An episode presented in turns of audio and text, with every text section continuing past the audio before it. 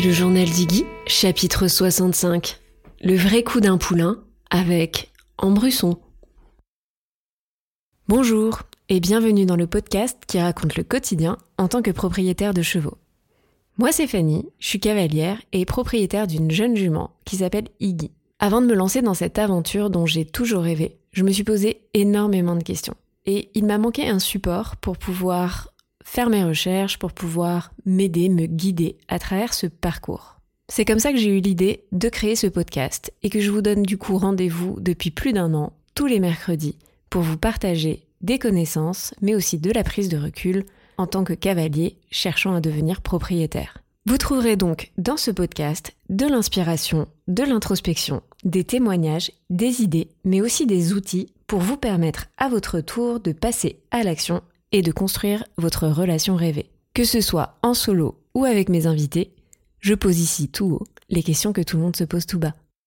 Hello hello, nous voilà aujourd'hui dans le deuxième volet des épisodes consacrés au poulain aux côtés de Ambrusson. Aujourd'hui, on va parler de la question délicate du prix, ou plutôt devrais-je dire du coût d'un poulain. Parce qu'il y a nous, les cavaliers souhaitant devenir propriétaires qui allons acheter ce poulain et qui avons un budget. Et puis il y a de l'autre côté les éleveurs qui sont aussi les vendeurs pour lesquels le poulain lui représente bien un certain coût. Parce que oui, on ne fait pas simplement qu'acheter un animal ou acheter un cheval ou acheter un poulain. La réalité c'est que l'on rémunère plutôt le travail qu'il aura fallu mettre dans ce poulain. La réalité, c'est que le coût de son poulain correspond à un ensemble de variables qui sont là également différents choix que l'éleveur aura dû faire depuis de nombreux mois, à partir du moment finalement où la jument aura été saillie jusqu'au jour où vous, vous déciderez d'acheter ce poulain. Et c'est ce qui est d'autant plus compliqué quand il faut décider du prix final d'un poulain parce que intervient à ce moment-là également la notion de marché. C'est donc avec ces nouvelles perspectives que j'aimerais que vous abordiez l'épisode qui va suivre. Je ne vous en dis pas plus, la suite après le jingle.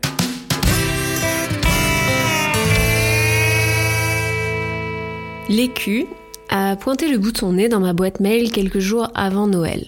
Ça, c'est un véritable cadeau pour moi parce que je suis assez fanatique de statistiques et de chiffres. J'ai toujours aimé les maths d'ailleurs. Et quand j'attaque un nouveau sujet, j'aime bien pouvoir me back-upper avec du concret, du solide, des résultats. Et les chiffres font souvent partie, d'une certaine manière, de ces résultats faciles à lire mais à qui parfois on peut faire dire ce que l'on a envie, tout dépend si on sait les manipuler ou pas. Bien évidemment, dans ce qui va suivre, il n'est absolument pas question de manipuler vos futures pensées.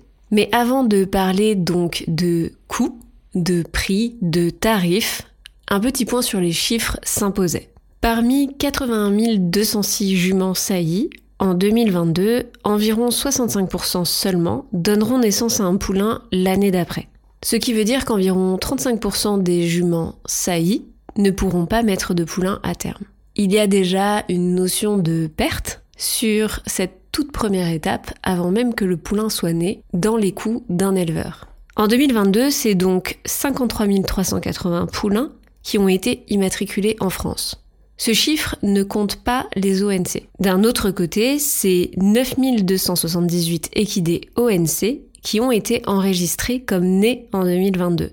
Si on additionne ces deux chiffres, on arrive à 62 658 poulains immatriculés en France en 2022. Une partie va intégrer le circuit des courses pour le trot et le galop, une autre le circuit de valorisation pour le sport, encore une autre celle des centres équestres, et une dernière rejoindra directement nous, les amateurs propriétaires. Il y a deux ans, j'ai assisté à une conférence IFCE sur l'élevage en France.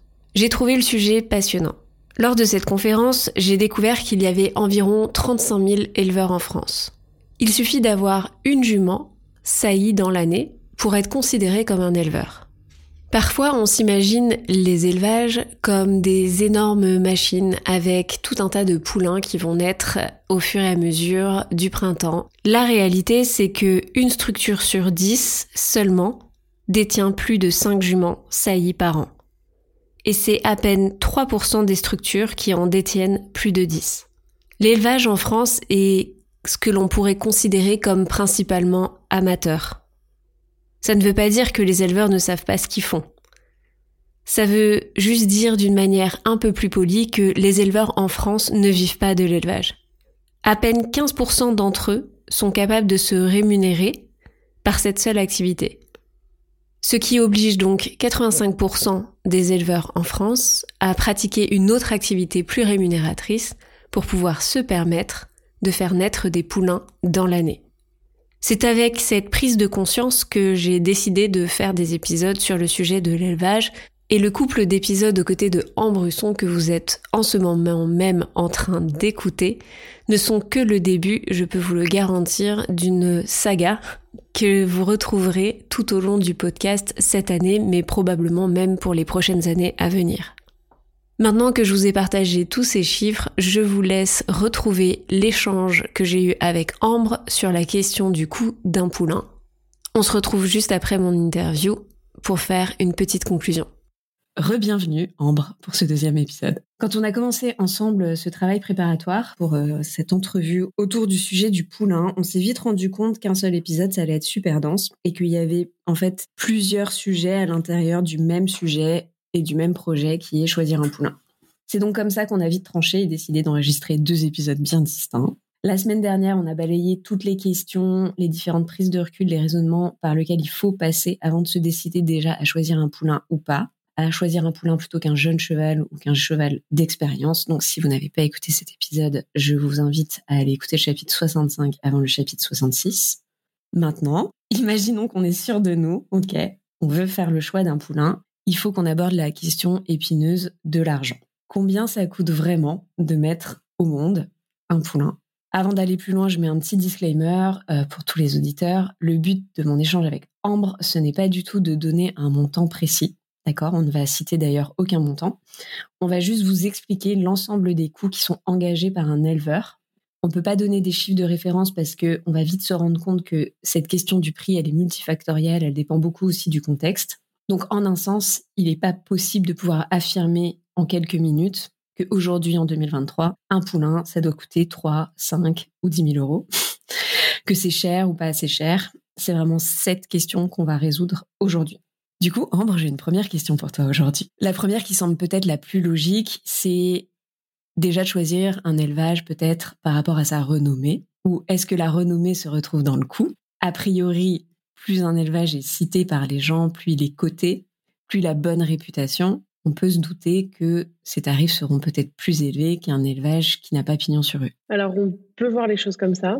La renommée d'un élevage, c'est finalement le fruit d'un travail, de plusieurs années d'expérience et de plusieurs années d'élevage. Et c'est aussi complètement normal de faire valoir son travail, et on y reviendra tout au long de l'épisode.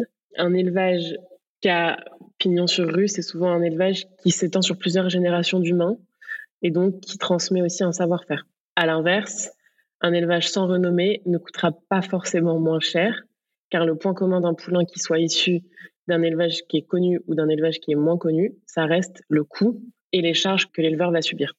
Là, ce qu'on est en train de se dire, c'est que le, prix de base, ou en tout cas le coût de base d'un poulain, peut être à peu près le même dans un élevage de renommée ou dans un élevage qui n'a pas forcément pignon sur rue. Il y a pourtant des différences et on va rentrer euh, petit à petit dans le détail. Mais si on revient déjà sur cette première question, il y a une deuxième question tout de suite, moi, qui m'arrive en tête, c'est que la première des choses à faire, c'est de se poser la question de comment on va choisir justement le bon élevage pour notre projet. Et que la question de la renommée est un critère, mais c'est pas forcément le seul critère. Alors, il y a plusieurs critères. Il me semble que ce que tu viens de dire, c'est très juste. Le, premier, c'est quel élevage? Sur cette question, quel élevage, c'est évidemment de s'intéresser aux valeurs de l'élevage, il faut absolument que les valeurs de l'élevage soient les vôtres. Donc, on va essayer d'aller vers quelque chose qui nous ressemble et euh, auquel on croit.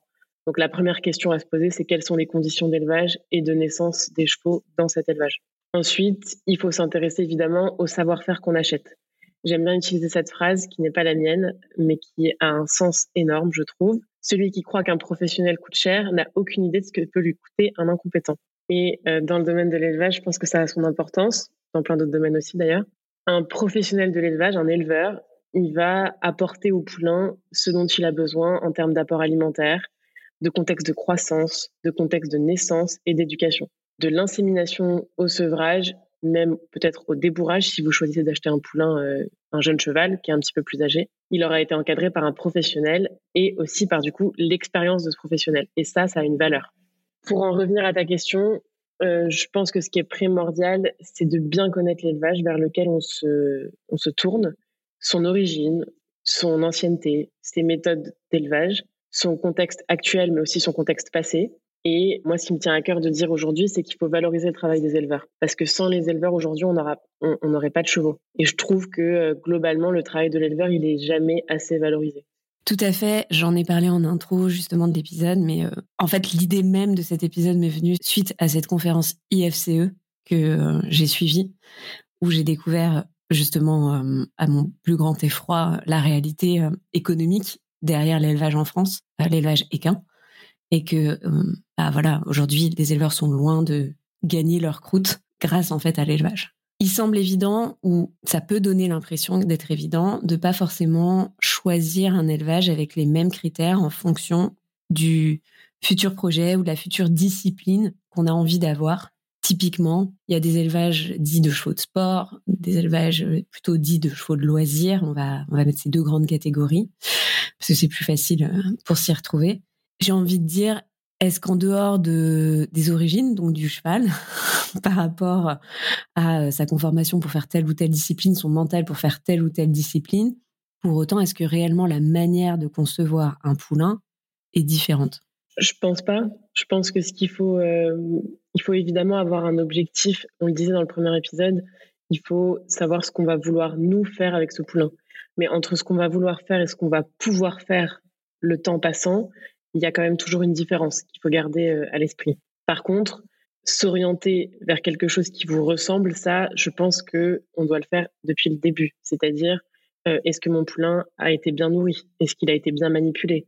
Est-ce que le poulinage s'est bien passé? Est-ce que les premières fois, parce que malheureusement des premières fois, il y en a beaucoup avec les chevaux tous les jours et dès les premières heures de vie.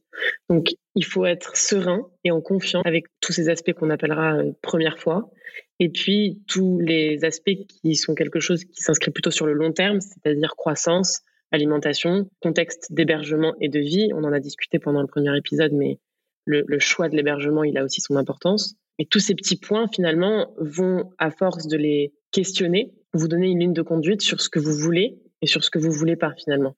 Et ça aura, a fortiori, euh, un impact sur le prix. En fait, pour conclure sur cette toute première partie, je trouve que dans la liste des critères, il y a effectivement la conformité, enfin je sais pas, c'est un peu moche comme mot, mais euh, l'adéquation envie slash euh, type de discipline slash choix de l'élevage slash choix de la race. L'éleveur peut bien évidemment vous conseiller d'ailleurs sur entre guillemets le choix de la race, euh, c'est-à-dire qu'il est censé connaître la race qu'il met au monde, donc a priori il peut aussi vous aider à vérifier si c'est en adéquation avec votre projet que ce soit tant sur le plan mental ou, le plan physique. Après, c'est bien aussi que vous ayez un avis par vous-même, mais c'est pas les seuls critères. En fait, je trouve que ce qu'on est en train de se dire, c'est que les critères principaux, c'est sur finalement la confiance que vous allez mettre dans l'humain, donc vraiment dans le choix de l'éleveur, la personne, et dans le contexte euh, de l'élevage, mais qui dépend souvent de l'humain, c'est-à-dire c'est des choix que lui il a fait, voilà. Parce que c'est lui qui va devoir faire des choix, entre guillemets, à votre place, sur toutes ses premières fois, sur tous ses premiers jours, avant que le poulain naisse et même après que le poulain naisse. Donc finalement, de sentir en confiance et de se dire, oui, on ferait à peu près les mêmes choix, c'est le plus important. J'ai aussi envie de placer là, avant qu'on aille plus loin, que choisir un élevage, c'est aller voir les poulains, et je pense que tu vas en reparler, c'est aller voir les précédents poulains, mais c'est aussi aller voir les, les précédents poulains qui ont grandi, en étant capable aussi de, de prendre un peu de recul et de se dire, bah, entre le moment où ce poulain a quitté l'élevage et, l'âge qu'il a au moment où vous êtes en train de le voir, il a forcément de l'expérience d'engranger et de l'expérience qui n'a pas forcément été engrangée aussi à l'élevage, mais ça donne aussi quand même une idée de, bah, finalement, à quoi ça ressemble un cheval de cet élevage qui grandit, qui vieillit, tant sur le plan tempérament, mental, que euh, sur le plan physique. Oui, dans, cette première partie, on a vraiment abordé l'idée du contexte. Et le contexte, il est, comme tu l'as dit, celui de la confiance qu'on porte dans l'éleveur, la localisation de l'élevage, évidemment, euh, les conditions de vie des chevaux en général dans l'élevage doivent vous convenir et pas que les conditions de vie du poulain que vous projetez d'acheter. Je pense que là, c'est aussi important qu'on dise la, distance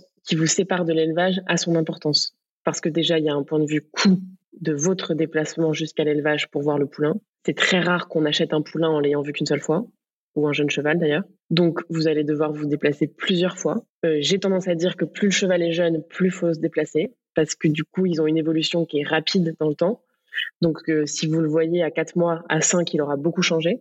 Donc, le temps de faire votre réflexion, d'organiser l'hébergement, le choix de la pension et toute la, petite checklist des choses qu'il faut faire quand on devient propriétaire. Le poulain, il aura grandi et évolué. Donc, il faut prévoir d'y aller plusieurs fois. Si vous choisissez un élevage qui est à 850 km de chez vous, la logistique risque d'être un tout petit peu plus compliquée. Donc, c'est pas impossible, mais je pense qu'il faut aussi prendre en compte ce critère de distance euh, dans le choix de l'élevage. Et après, une fois qu'on a choisi cette histoire de contexte, évidemment, il faut s'intéresser au studbook de l'élevage. Comme tu viens de le dire, la race, ça fait partie des questionnements qu'on a normalement en amont de l'achat. Donc le studbook, c'est un livre généalogique par race. En France, l'IFCE recense 55 studbooks différents. Ça laisse un large panel de choix. Évidemment, on vous encourage à s'intéresser à la naissance du studbook de l'élevage, aux origines, aux croisements qui ont été faits pour arriver à ce studbook-là. Il y en a des plus anciens que d'autres. Et chaque race a une prédisposition d'activité, si on, peut résumer ça comme ça. Évidemment, pour faire de l'attelage, on ne va pas choisir le même cheval que si on veut euh, faire euh, du trek ou euh, du dressage ou du CSO. Donc ça, c'est toujours dans l'idée de l'objectif que vous avez de discipline ou d'activité qui comme on l'a déjà dit dans l'épisode 1, on doit être un petit peu flexible parce qu'entre ce qu'on veut et ce qui se passe, parfois il y a une différence. Et je rebondis sur ce que tu disais, évidemment, les origines. Donc la mère, le père, ça paraît évident pour tout le monde, même s'il y a beaucoup de poulains aussi qui sont commercialisés en France dont on ne connaît pas euh, les origines. Donc ça, ça peut aussi concerner euh, une partie des, des poulains. Mais si on a la chance de pouvoir aller à l'élevage, il faut s'intéresser à la mère, au père, mais aussi aux autres poulains de cette mère et de ce père, qui sont parfois pas les mêmes.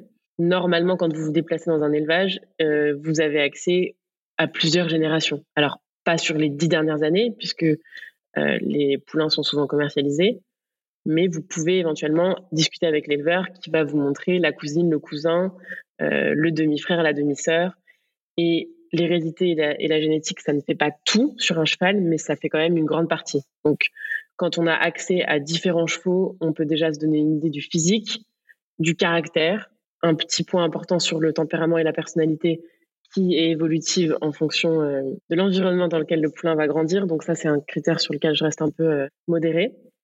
Mais d'avoir accès à tous les chevaux de l'élevage et de pouvoir justement euh, les regarder, les observer, avoir une interaction avec eux, je pense que c'est un gros plus dans le choix du, du poulain.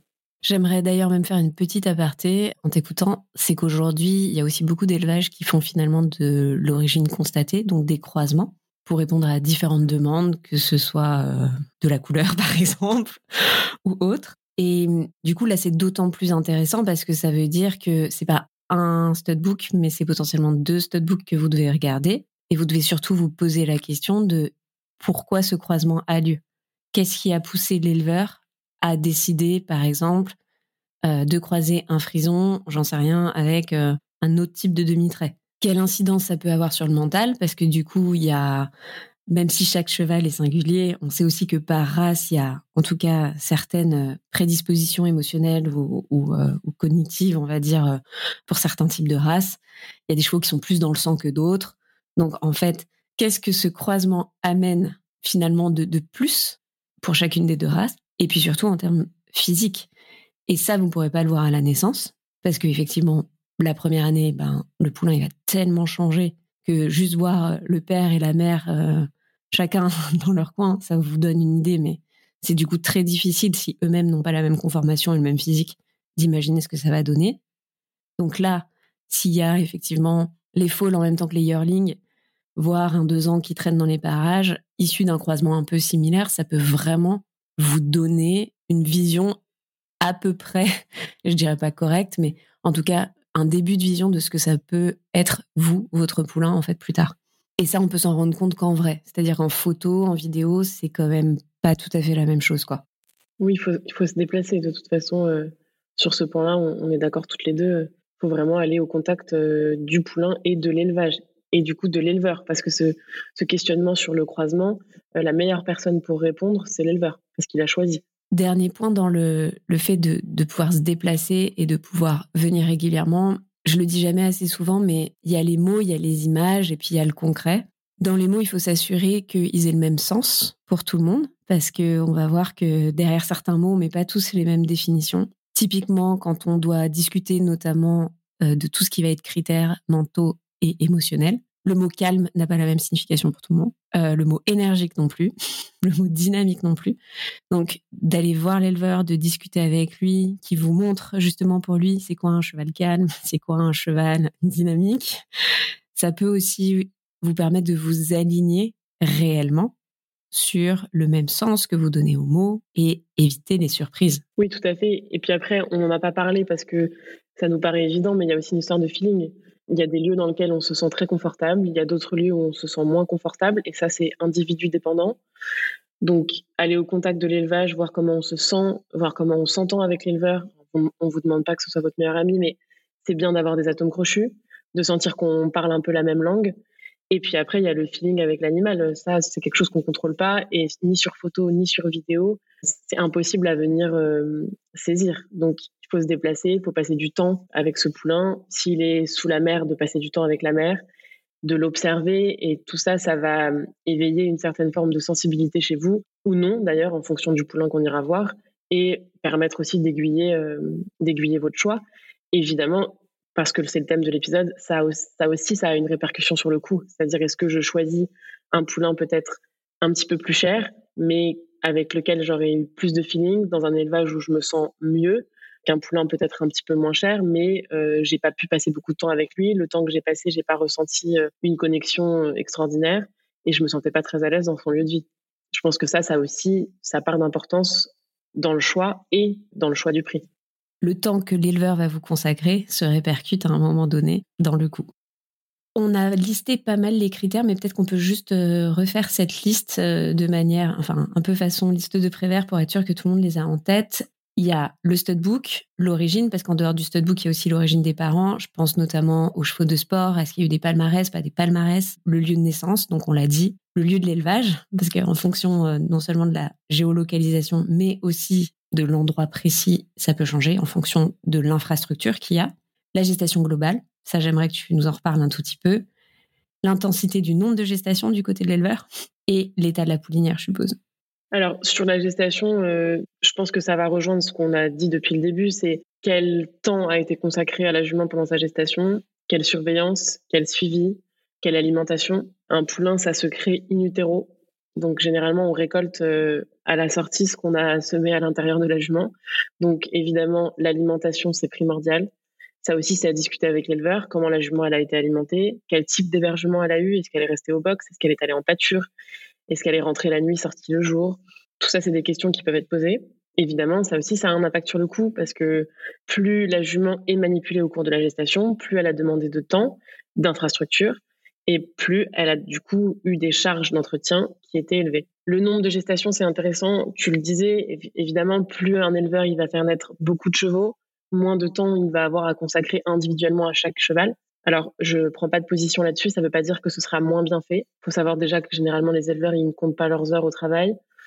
Ils travaillent jour et nuit pendant une longue période de l'année. Donc, ça ne veut pas forcément dire que chaque poulain aura pas reçu le traitement dont il a besoin, mais ça veut simplement dire qu'il n'y a que 24 heures dans une journée et qu'on a beau se battre pour en mettre 48, il n'y en a que 24. Donc, de toute façon, plus on a de travail, moins de temps on consacre individuellement à chaque cheval.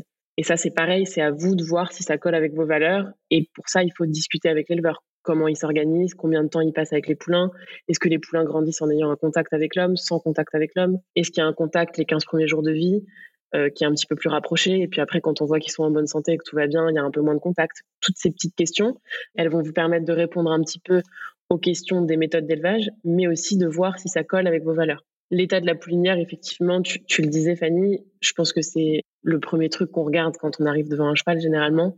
Il faut qu'elle vous paraisse en bonne santé, en état d'alimenter euh, le poulain aussi longtemps que nécessaire, et que ça colle aussi avec ce que vous, vous faites comme image d'un cheval euh, en bon état, en bonne santé physique, émotionnelle et mentale. Il y a un coup dont on n'a pas beaucoup parlé finalement, c'est le coup de la saillie. Est-ce qu'en quelques minutes, on peut juste repréciser les différents modes, en tout cas de, je ne sais pas comment on appelle ça, de saillie. quand il y a insémination, c'est pas une saillie, donc je ne sais pas, tu vois, quel est le mot au-dessus de tout ça, de conception. Oui, pas mal. donc évidemment, il y a la monte naturelle. Par monte naturelle, on entend euh, les talons dans le troupeau et un nombre indéfini, en tout cas, de euh, saillies en réalité, c'est-à-dire euh, ce qu'on appelle dans le langage de l'élevage le nombre de sauts. Donc, l'étalon, s'il est euh, au milieu du troupeau avec les juments, il va, les, va monter dessus plusieurs fois par jour, peut-être, pendant la durée des chaleurs. C'est une méthode qui fonctionne très bien parce qu'elle est naturelle. Euh, on va peut-être pas rentrer dans les avantages et les inconvénients de chaque méthode parce que c'est pas l'objet de l'épisode. La monte naturelle, évidemment, mettre le cheval dans le pré, ça va vous prendre quelques minutes. Il y a une surveillance qui est faite de voir comment ça se passe dans un troupeau, comme quand on met des chevaux les uns avec les autres. Mais on, on va pas consacrer du temps à chaque jument individuellement pour la saillir. Donc ça, c'est ce qu'on appelle la monte naturelle. On a la monte en main. Donc elle reste, j'aime pas dire ce mot, mais elle reste naturelle puisque du coup c'est quand même l'étalon qui vient en contact de la jument. Mais là, elle demande beaucoup de main-d'œuvre. Il faut tenir la jument, tenir les talons, avoir un lieu pour les faire se rencontrer, qui doit être euh, pas non plus trop proche des autres juments. ça implique plein de petites euh, questions logistiques, donc ça demande un tout petit peu plus de temps. Et ensuite, on a euh, ce qui demande le plus de temps, c'est l'insémination artificielle. Et dans cette insémination artificielle, il y a encore deux méthodes d'insémination, même trois. Celle du, de l'insémination avec de la semence fraîche. Donc, ce qu'on appelle fraîche, c'est que l'étalon, il a été prélevé dans une pièce à quelques mètres de la jument dans un vagin artificiel et la jument sera inséminée. Donc ça, c'est de la semence fraîche. On a la semence réfrigérée qui sera transportée euh, dans les 24 heures qui suivent euh, la récolte, qui demande aussi pas mal de temps puisque là, vous faites transporter de la semence en livraison accélérée. Enfin, ça, a des coûts, tout ça. Et puis, il y a le summum de, du coup, c'est l'insémination artificielle en congelé. Donc là, la semence, elle a été congelée euh, quelques mois, quelques années auparavant. Elle est conservée dans de l'azote et à ce moment-là, euh, la jument euh, est inséminée sur ovulation. Donc, il y a tout un suivi échographique de la jument. Dans l'insémination artificielle, c'est ce qui va coûter le plus cher, c'est qu'il y, a un suivi vétérinaire. Ça ne veut pas dire qu'il n'y en a pas dans les, dans les montes naturelles, mais il y en a moins. Ça demande moins de, de suivi. Donc, évidemment, le choix de, de la façon d'inséminer les juments aura une répercussion sur le prix et euh, souvent aussi sur l'origine du poulain parce que des étalons qui font du sport ou qui sont dans un autre pays qui sont recherchés pour euh, un gène euh, de couleur, une prédisposition génétique, physique ou, ou d'activité, forcément cette rareté de l'étalon va avoir une répercussion sur le prix déjà pour l'étalon en tant que tel, mais ensuite aussi pour comment se procurer euh, la semence de cet étalon. C'est également le cas chez les poulinières, c'est-à-dire que certaines poulinières sont connues pour entre guillemets faire certains types de poulains. C'est souvent, c'est vrai, dans le sport, quel qu'il soit, hein, que ce soit le dressage, le CSO, mais même le reining euh, si on est euh, plutôt western. Enfin, toutes les disciplines qui, en tout cas, ont une pratique sportive avec une visée de performance. Certaines poulinières peuvent avoir plus de valeur qu'une autre. Et du coup, bah ça, ça se reflètera aussi dans le coup, quoi. Si les poulinières ont eu un palmarès ou pas, ou si elles sont habituées ou pas à faire des poulains avec des palmarès. Et aussi, je rajouterai un petit point. J'aime pas utiliser cette, expression parce que je trouve qu'elle vient juger euh, une capacité naturelle du cheval, mais il y a des poulinières qui sont qualifiées, de bonnes mères et puis d'autres, on sait pas trop. Alors la bonne mère, c'est souvent celle qui pouline correctement, qui a pas de problème au poulinage, qui donne un bon colostrum pour un bon transfert de l'immunité à la naissance, qui produit du lait en quantité et qui s'occupe bien du poulain. Alors ça veut tout et rien dire. On a tendance à penser que euh, la nature est bien faite et que c'est naturel pour les juments d'avoir des bébés. Au début, c'est pas tout à fait naturel quand même pour certaines. Donc il y a une mise en place aussi du rôle de mère qui a lieu dans la nature chez tous les animaux, mais nous on le voit plus en captivité quand on les observe. Il y a des éleveurs qui vont vous dire que c'est une très bonne mère, et ça voudra dire euh, qu'elle a bien pouliné, qu'elle a bien alimenté son poulain avec le lait et qu'elle l'a bien éduqué socialement au sein d'un troupeau ou en tout cas dans la relation mère-poulain. Je pense que ça a son importance aussi au niveau du dialogue euh, que vous allez avoir avec l'éleveur. Tout à fait. Je, me, je suis partie à TAC il n'y a pas longtemps voir les chevaux sauvages. Et chez les chevaux sauvages, il y a effectivement des juments qui poulinent et qui rejettent le poulain. Ce n'est pas lié à une condition de vie euh, domestique, en fait. C'est juste... Euh, une prédisposition de la jument. Petit aparté, donc refermé. Maintenant qu'on a dit tout ça, donc forcément, on se dit, ah oui, le coût, euh, il y a beaucoup de facteurs. Déjà, il y a beaucoup de facteurs, beaucoup de critères qui rentrent en compte. Ça semble peut-être plus logique aussi que, entre guillemets, deux poulains différents ne peuvent pas forcément avoir le même prix, dans le sens où, oui, il y a tout un contexte. Si le contexte est le même, alors le coût lié au contexte est le même, mais le coût lié à l'origine peut être différent. Ça veut dire aussi que c'est déjà une somme de coûts avant même que le poulain soit né, qui est non négligeable pour l'éleveur. Parce que ça veut dire que, je suppose, entretenir ses poulinières à l'année, entretenir son infrastructure à l'année pour ensuite avoir les bonnes conditions pour la gestation de la jument, etc., etc. Ça veut dire que c'est c'est c'est des coûts lissés en fait annuels que lui euh, va forcément répercuter à un moment donné dans le prix du poulain. Bien sûr, et c'est à ça qu'il faut penser quand on regarde un prix d'ailleurs. Les infrastructures de l'élevage, elles vont se retrouver dans le prix du poulain. Le nombre de personnes qui travaillent dans cet élevage, le temps humain dont la jument et le poulain ont pu bénéficier, avant même que la jument soit gestante parfois. Il y a ensuite, comme on l'a dit, le coût de la saillie, de l'insémination en fonction de la méthode qu'on aura choisie, de la gestation, de l'alimentation, des vaccins, des vermifuges, de la poulinière pendant la gestation en amont de la naissance, de l'entretien des pieds, des dents et de tous les aléas importants ou non qui peuvent arriver pendant une gestation. Et quand je dis aléas, ça ne veut pas forcément dire quelque chose de grave. Parfois, vous avez, euh, je, je, prends ça à titre d'exemple, une plaie à soigner. La plaie, elle n'est pas grave, mais ça va demander du temps des médicaments, du matériel de soins, tout ça, ce sera normalement, ça devrait être, ça que je devrais dire, ça devrait être répercuté sur le prix du poulain à la naissance ou plus tard. Donc tous ces points, ils sont à prendre en compte et ils se retrouveront tôt ou tard à un moment quelque part dans le coût, de toute façon, puisque c'est une charge qui a pesé sur l'éleveur. On va en discuter plus tard, je pense, euh, Fanny, mais il y a à cela, il faut rajouter le coût du poulinage et le coût du début de la vie du poulain jusqu'au moment où vous allez vous intéresser à l'achat de ce poulain. Bah, justement, j'aimerais bien qu'on arrive sur cette partie. Donc là, on a balayé tous les coûts cachés qu'on voit pas toujours avant même la conception du poulain. Maintenant que le poulain arrive, il y a la notion de poulinage et les premiers mois de vie du poulain. Parce qu'on l'a vu dans l'épisode précédent, que vous achetiez un foal, un yearling ou euh, un jeune cheval, forcément c'est une notion liée à son âge, donc au temps passé aussi à l'élevage. Et du coup, qui dit temps passé, dit a priori plus de coûts. Effectivement, il y a la notion du poulinage. Donc, le choix du poulinage, c'est pareil, c'est un choix de l'éleveur. Il peut avoir lieu dehors en troupeau, dehors avec la jument seule dans un paddock ou un parc, au box. Ça, ce sera le choix de l'éleveur. Ça aura aussi une incidence sur le prix. Mais au-delà du choix du lieu du poulinage, il peut y avoir des complications à la naissance qui vont nécessiter peut-être l'intervention d'un vétérinaire ou pas.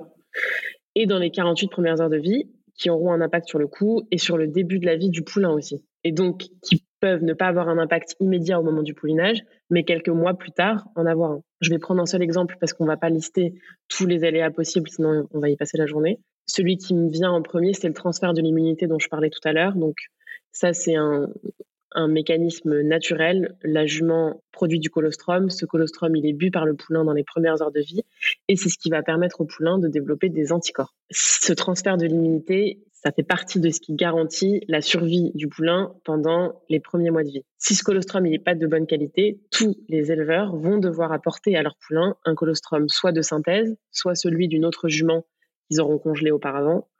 Et dans tous les cas, ça aura un coût le coût d'aller prélever l'eau de jument, de l'avoir congelé pendant tous ces mois, ou alors le coût d'achat du colostrum de synthèse. Ça déjà, c'est pas contrôlable par l'éleveur en amont de la naissance, mais ça aura une incidence sur le prix qu'a coûté le poulain avant même, enfin, pendant sa naissance, et forcément, ça se répercutera sur le prix d'achat du cheval. Il y a tout un tas de complications possibles qui sont pas forcément des complications graves, mais qui vont impliquer des coûts supplémentaires. À cela, on ajoute pour tous les poulains de toutes les races, et peu importe l'hébergement qu'ils auront, l'identification du poulain, donc la pose de la puce électronique, son signalement et la vérification de son génotype, donc de ses parents. La vermifugation et les premiers vaccins. En a trois obligatoires la première année. Donc, je vous laisse imaginer le coût qui va avec le nombre de vaccins à donner. Les parages réguliers pour les aplombs et tous les soins qu'on connaît déjà d'entretien euh, classique d'un cheval. À cela, on ajoute encore le coût de l'alimentation, quelle qu'elle soit, et aussi et surtout celle de la mère en lactation, qui aura des besoins particulièrement élevés entre le 2 et le 4e mois de lactation, et qui donc va coûter de l'argent à l'éleveur. En dernier point, et c'est pas parce que c'est le dernier que c'est le moins important, le temps qui sera donné aux manipulations du poulain et à la préparation du sevrage, ça va être un investissement considérable de l'éleveur. Et plus l'investissement est élevé, plus le coût du poulain devra être élevé. Ouais, je trouve que ce qui est intéressant, c'est en fait, on peut pas dissocier le poulain de la mère. Donc, ce qu'il faut avoir en tête, c'est qu'une fois que le poulain est né, tout ce que tu as dit, c'est une gestion d'un binôme finalement. Donc, il y a les coûts pour le poulain, mais il y a aussi les coûts pour la mère. Parce que si la mère, après le poulinage, en fait, elle n'est pas en état, de toute façon, l'éleveur a besoin de la mère. Donc, euh, il y a cette gestion, certes, du poulain, mais il y a aussi la gestion ben, de la jument et de s'assurer, de continuer à s'assurer qu'elle est en bonne santé, qu'elle peut transmettre tout ce dont le poulain a besoin pour ses premiers mois de vie. Donc, c'est cette double gestion aussi qui euh, se répercute à un moment donné. Et qui fera partie aussi de certains choix que l'éleveur pourra faire. On parle des premiers mois et du coup, ça m'amène à la question d'étiquette du sevrage. Il y a une prise de conscience euh, plus ou moins récente, on va dire, mais sur les dernières années, les méthodes de sévrage dites artificielles sont un peu pointées du doigt parce qu'il y a eu plusieurs études scientifiques qui ont été menées pour appréhender l'impact de l'âge et des méthodes de sevrage du poulain sur ses comportements futurs. Il y a des conclusions qui aujourd'hui sont regardées euh, de plus ou moins près. Ça veut dire que si on doit changer les exigences et le standard de sevrage, il y a forcément aussi un impact du point de vue économique. Donc, on va rafraîchir la mémoire de tout le monde. On va déjà expliquer la différence entre un sevrage dit artificiel et un sevrage dit euh, méthode naturelle ou plus ou moins naturelle. Ce dont il faut tenir compte parce qu'un sevrage, euh, il a plusieurs aspects. Il a un aspect alimentaire, mais il a aussi un aspect euh, contact social. Et il y a effectivement une notion de durée, étant souvent appréhendée avec juste un point de vue temporalité par rapport à ce qui se passerait a priori en conditions naturelles. Donc voilà, on va remettre un peu d'ordre dans tout ça pour que les gens puissent se poser la question et surtout aussi se dire comment je vais choisir mon élevage en fonction du type et des méthodes de sevrage qui sont pratiquées et est-ce que vous êtes aligné ou pas sur cette vision? Parce que ça, c'est un, point hyper important finalement, je trouve, dans le choix euh, de son futur poulain. Oui, alors c'est évidemment un, thème euh, sensible. Euh, il y a beaucoup de méthodes différentes et, on n'est pas là pour dire laquelle est la meilleure. Je vais juste effectivement redéfinir donc ce qu'on appelle sevrage naturel, qui veut tout et rien dire parce que de toute façon, on n'est pas dans la nature. Dans la nature, a priori, la jument, elle va être ressaillie par les talons dans le troupeau et donc elle attend un autre poulain. La gestation de la jument dure à peu près 11 mois et 11 jours. Donc au bout d'11 mois et 11 jours, il y a un nouveau poulain qui arrive et forcément, du coup, le poulain de l'année passée est un petit peu mis de côté il n'est pas rare, et il faudrait se tourner vers des ouvrages euh, éthologiques ou euh, en tout cas vers des éthologues dont c'est le métier d'observer les animaux, mais il n'est pas rare d'entendre un éthologue dire que c'est possible qu'elle allait encore deux poulains, celui de l'année d'avant et celui qui vient de naître. Donc du coup, la notion de sevrage dans la nature, euh, elle est vraiment très différente de celle que nous, on va leur proposer en, en milieu domestique, parce que ça arrive jamais d'avoir une jument qui est encore en train d'allaiter son poulain de l'année passée et celui qu'elle vient de, de faire naître. Donc ça, c'est pour ce qui est vraiment dans la nature. Ensuite, nous, à l'élevage, on a deux solutions possibles. Donc ce sevrage que tu qualifies d'artificiel et celui qu'on appellerait naturel. Donc le sevrage artificiel, c'est une séparation rapide, définitive. La mère est mise d'un côté, le poulain est mis de l'autre. Il n'y a plus de contact du jour au lendemain. Euh, ils sont séparés et ils continuent à vivre leur vie chacun de leur côté. Du coup, la méthode artificielle permet, j'aime pas trop ce terme, mais permet d'avoir les deux types de sevrage en même temps, c'est-à-dire et alimentaire et, et contacts sociaux. Oui, contacts sociaux avec la mère et avec les autres congénères, du coup, parce que parfois, les, ça dépend du contexte de l'élevage évidemment, mais les poulinières suitées sont toutes les unes avec les autres, donc le poulain il sera séparé de sa mère à lui, mais également de la mère de ses autres congénères, et parfois de ses congénères en fonction du lieu où sera réalisé le sevrage. Donc ça, c'est le sevrage artificiel. Le sevrage naturel en milieu domestique, du coup, si on peut l'appeler comme ça, c'est un sevrage plus doux, par doux, j'entends sur la durée. C'est-à-dire que ça se prépare un petit peu en amont, on adapte un petit peu plus en fonction de la réponse des poulains et des mères. Et on, généralement, ces sevrages-là sont, sont faits au pré, à l'extérieur. Le point sur lequel je veux vraiment appuyer ici, c'est plus le sevrage est long, plus il est coûteux en termes d'espace, c'est-à-dire d'infrastructure. Il faut des pâtures, des clôtures pour séparer les chevaux et de temps humain, parce qu'évidemment, le cheval, il se sépare pas tout seul. Donc, il faut un humain pour séparer la mère d'un côté, les poulains de l'autre, gérer les clôtures, surveiller. Donc, tout ça, ça coûte aussi du temps à l'éleveur et du coup de l'argent. Un sevrage rapide à six mois en mettant la mère dans un box et le poulain dans un autre box à distance, ça prend quelques heures maximum. Un sevrage au pré progressif, d'abord une séparation de 30 minutes, d'une heure, euh, de 3 heures, de 6 heures, de 8 heures par soustraction de juments sur plusieurs semaines, ça demande plus de temps et du coup plus de main-d'œuvre. De mon expérience personnelle et de mon avis, l'âge, c'est vraiment pas le sujet le plus important. C'est plutôt la façon de faire le sevrage. Et c'est finalement ce qu'on achète quand on achète un poulain. Quel montant, en termes de temps et d'argent, l'éleveur a mis dans le sevrage de mon poulain?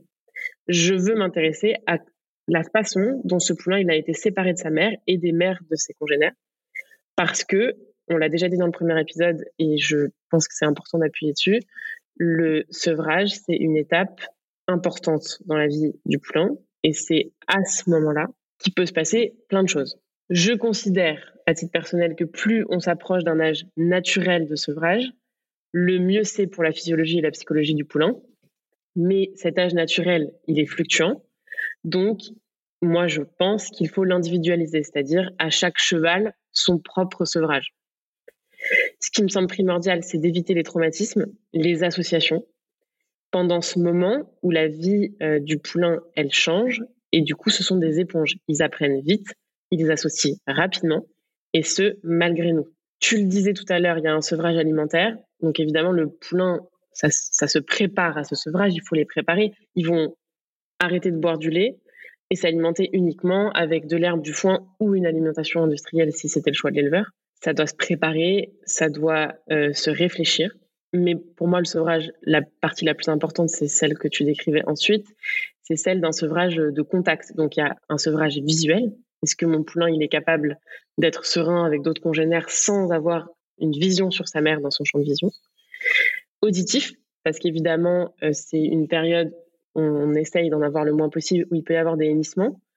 Donc, est-ce que s'il entend encore sa mère, il y a une réaction? Si la mère entend encore le poulain, il y a une réaction? Tout ça, c'est une préparation en amont. Et puis, il y a surtout un sevrage tactile. Euh, la communication tactile entre la mère et le poulain, elle a lieu dès les premières secondes de vie et elle va suivre euh, les, le poulain et la mère pendant toute la durée de vie commune. Donc ce sevrage tactile, il est aussi très important.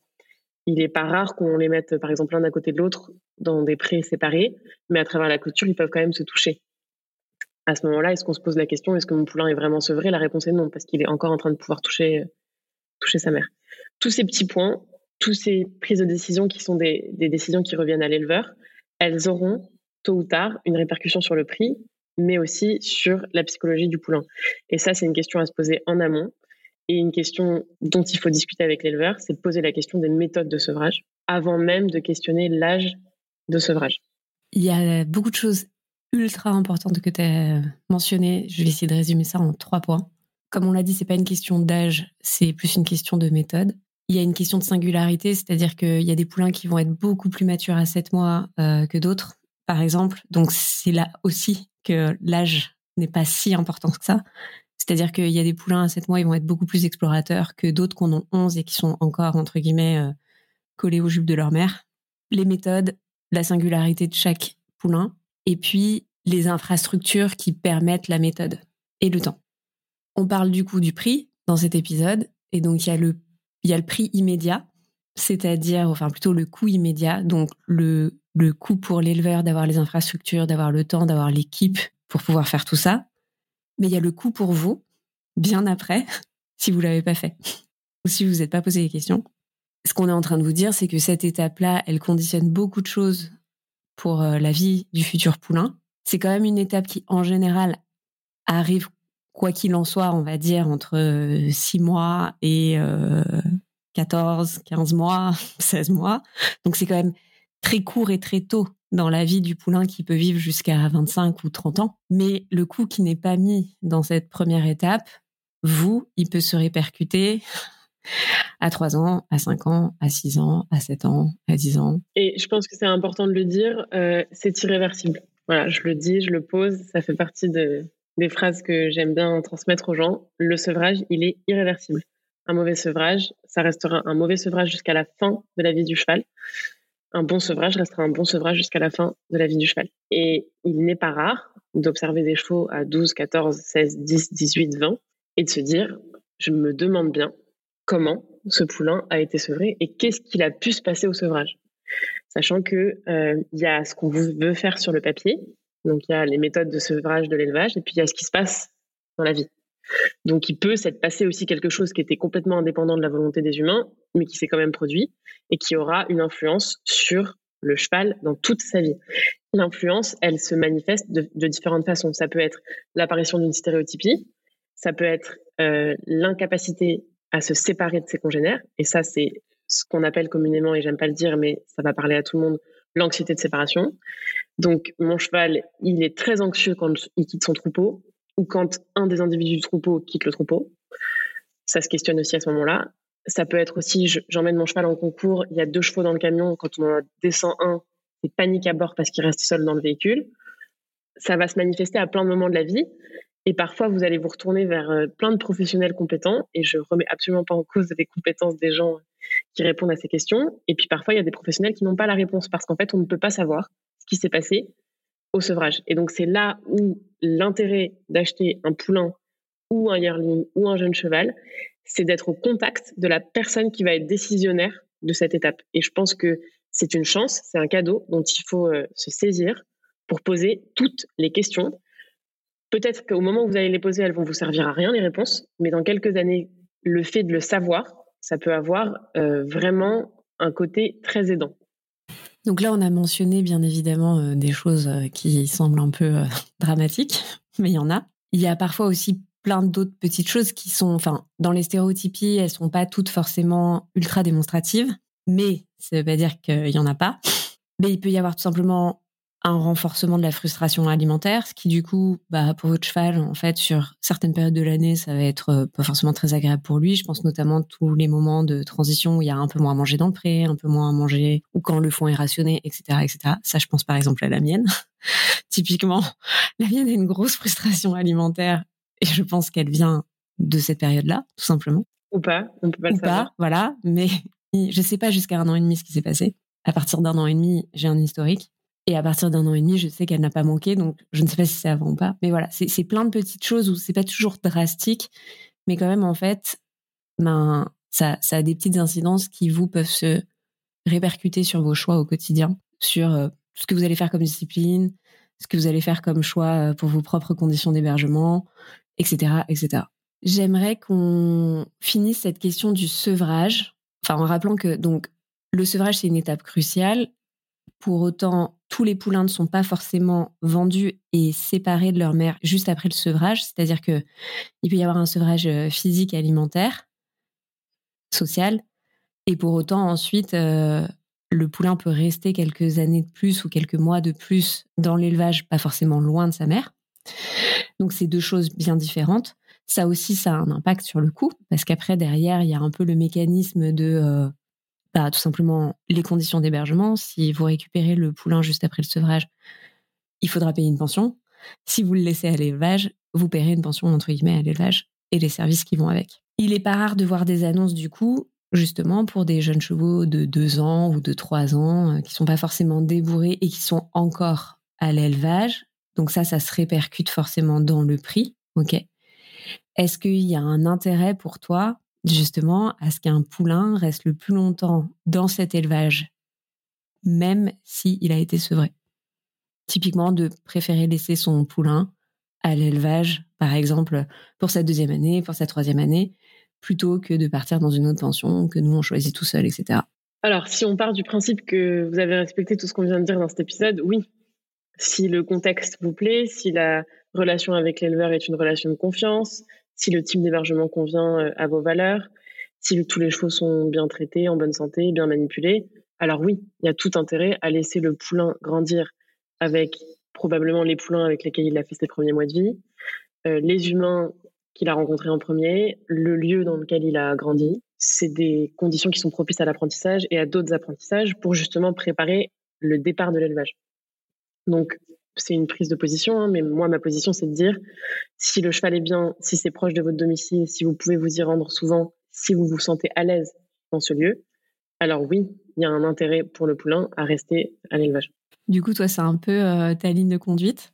Haras du Coty, tu continues à faire naître et à élever des poulains. Donc, tu as un parti pris qui est fort. Est-ce que tu peux nous en parler un petit peu plus, du coup? Moi, j'ai pris la décision, sauf contexte très particulier, de ne pas vendre mes poulains avant le débourrage. Je sais que tu as déjà abordé cette question du débourrage. On va dire que le débourrage arrive entre 3 et 4 ans.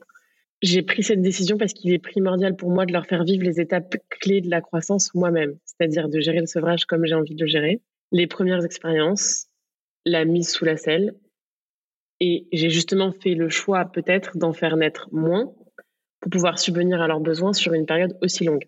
Je veux vraiment être sûr qu'à la vente, ils soient prêts et armés à vivre aux côtés de tous les humains.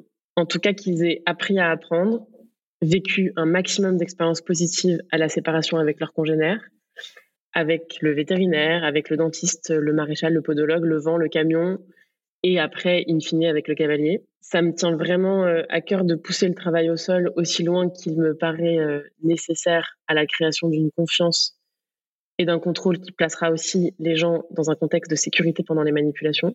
Ma décision et mon parti pris, évidemment, il est bien tranché et il a un impact sur le prix des poulains et sur l'investissement que nous, on place sur ces chevaux. Parce que forcément, ça va demander plus de temps, plus de place. Euh, et cette place qu'occupe le poulain de deux ans qui n'est pas vendu, c'est une place en moins pour un, nouveau euh, par exemple. C'est un parti pris que j'assume pleinement et je suis très sereine avec ce choix au moment de la vente. Qui reste, qu'on le, faut quand même le redire, un moment qui est délicat pour tous les éleveurs.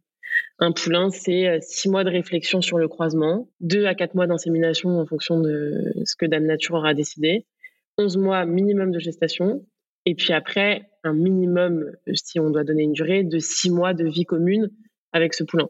Du coup, c'est très dur pour tous les éleveurs de les voir partir. Et c'est un passage qui est évidemment obligatoire, dont on est, auquel on est préparé, mais ça reste un passage qui est compliqué. Moi, j'ai choisi de mettre ces conditions euh, en place parce qu'elles sont confortables pour moi. Et in fine, elles sont confortables du coup pour les poulains et pour les futurs acquéreurs.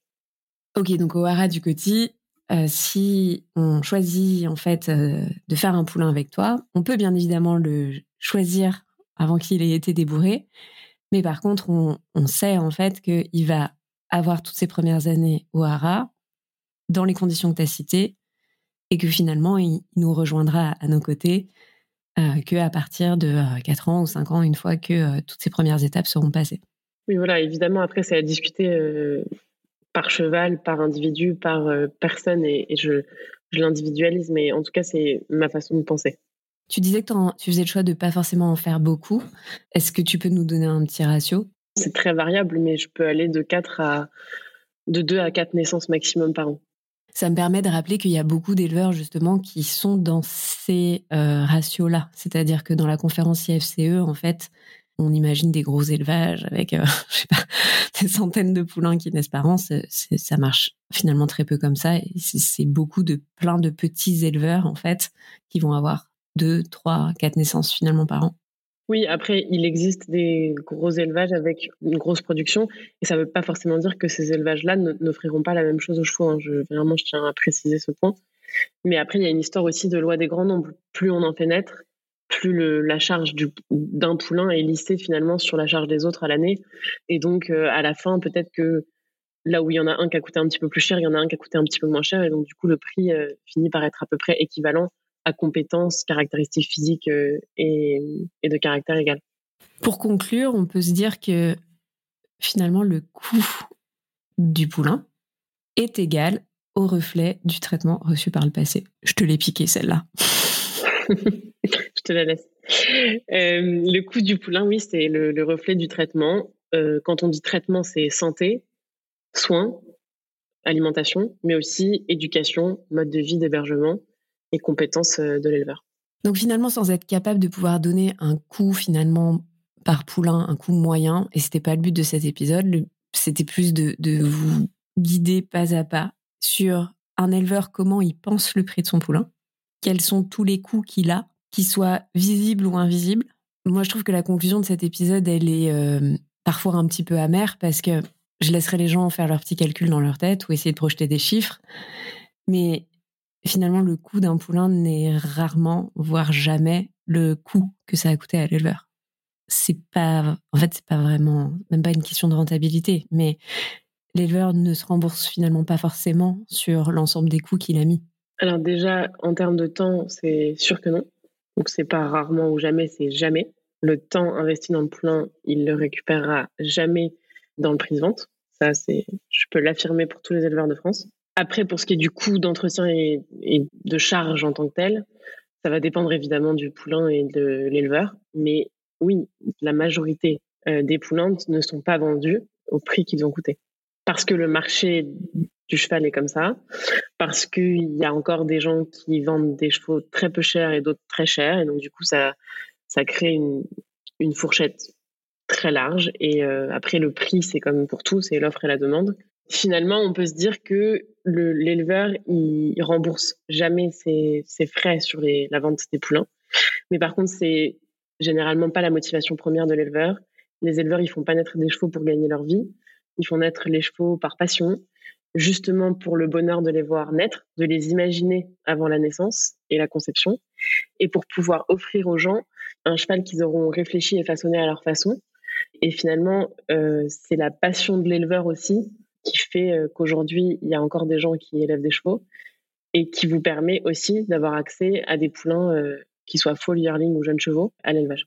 Donc je le rappelle, il y a beaucoup d'éleveurs qui ne vivent pas de l'élevage, qui sont obligés d'avoir une activité dans le milieu équestre ou autre, hein, parce qu'il y a plein d'éleveurs qui en fait euh, ne gagnent pas leur vie en fait en étant professionnels du monde équestre, mais qui ont cette passion et qui du coup font naître et élèvent des poulains à côté comme un hobby. J'espère que cet épisode aura permis à chacun de, comprendre un petit peu mieux euh, du coup le prix d'un poulain. Il y a deux conclusions que j'aimerais avoir. C'est ne pointez pas trop vite du doigt le prix d'achat. Posez-vous la question de pourquoi ce prix, comment il est constitué, qu'est-ce qu'il y a derrière, quels sont les choix qui ont été faits par l'éleveur pour composer ce prix? Et puis surtout, euh, vous rappelez également que le choix d'un poulain, ce n'est pas moins cher sur le long terme. Donc parce que ça, c'était aussi la conclusion de l'épisode précédent, c'est que peut-être que au moment de l'achat, pour vous, ça vous semble un coût moins élevé, mais la réalité derrière, c'est que il va falloir quand même héberger ce poulain, lui donner euh, une certaine forme euh, de temps, d'énergie, euh, potentiellement s'entourer de professionnels pour les étapes de débourrage, etc. Et ça, ça a finalement une répercussion sur l'intégralité de la somme que vous allez dédier à l'acquisition en fait de votre futur cheval. Je suis d'accord avec ce que tu viens de dire. Super. Merci Ambre pour ton temps. Merci d'avoir fait ces épisodes avec moi. On peut te retrouver donc sur les réseaux sociaux, et sur ton site internet, je mettrai tout en description euh, de l'épisode. Donc, pour le haras du Coty en tant que pension ou en tant qu'élevage, mais aussi euh, tu aides euh, les particuliers en fait à faire pouliner leurs propres juments. Ça, on n'en a pas trop parlé, mais en tout cas, ils peuvent te contacter si ils veulent passer par toi pour le poulinage de leurs propres juments. Et puis, on peut te retrouver également pour toute la partie coaching à Ambrusson. Voilà, donc je mettrai toutes les coordonnées. Merci beaucoup, Ambre. Merci beaucoup, c'est donc la fin de mon échange aux côtés de Ambre Husson, que je tiens tout particulièrement à remercier pour son temps précieux qu'elle a bien voulu m'accorder à la réalisation de ces deux épisodes. S'il n'y avait qu'une seule chose que je souhaiterais que vous reteniez, c'est finalement de ne plus jamais prononcer les mots Oh là là, mais ce poulain coûte beaucoup trop cher. D'ailleurs, même Oh là là, ce cheval coûte beaucoup trop cher, vous pouvez le bannir. Vous l'aurez compris, la filière de l'élevage en France aujourd'hui produit dans la plupart des cas des poulains à perte. Nos nouvelles attentes vis-à-vis du bien-être animal vont nous pousser à faire faire des choix aux éleveurs toujours plus proches et en respect des besoins fondamentaux de nos animaux préférés.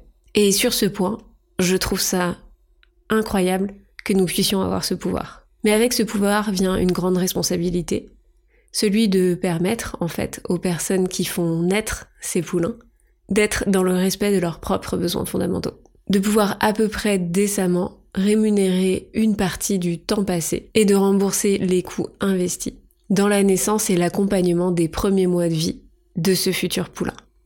A priori, si vous êtes arrivé jusqu'à la fin de cet épisode, c'est que celui-ci vous a plu. Alors pour démarrer cette nouvelle année sous les meilleurs auspices possibles, je vous invite à me laisser une notation ou un commentaire sur Apple Podcasts, Spotify, bref, votre plateforme d'écoute préférée. C'est bien vous qui êtes les seuls capables de me hisser tout en haut des charts. Moi, en somme, je ne prépare que le contenu. Derrière, je n'ai aucun pouvoir pour pouvoir décider si le podcast sera une réussite ou pas. Si c'est le premier épisode que vous écoutez, alors je vous invite aussi à nous rejoindre sur Instagram ou TikTok pour suivre notre quotidien à Iggy et moi. Nous y sommes sous le pseudonyme at Iggy, I-G-G-Y, Merci de votre écoute et à la semaine prochaine.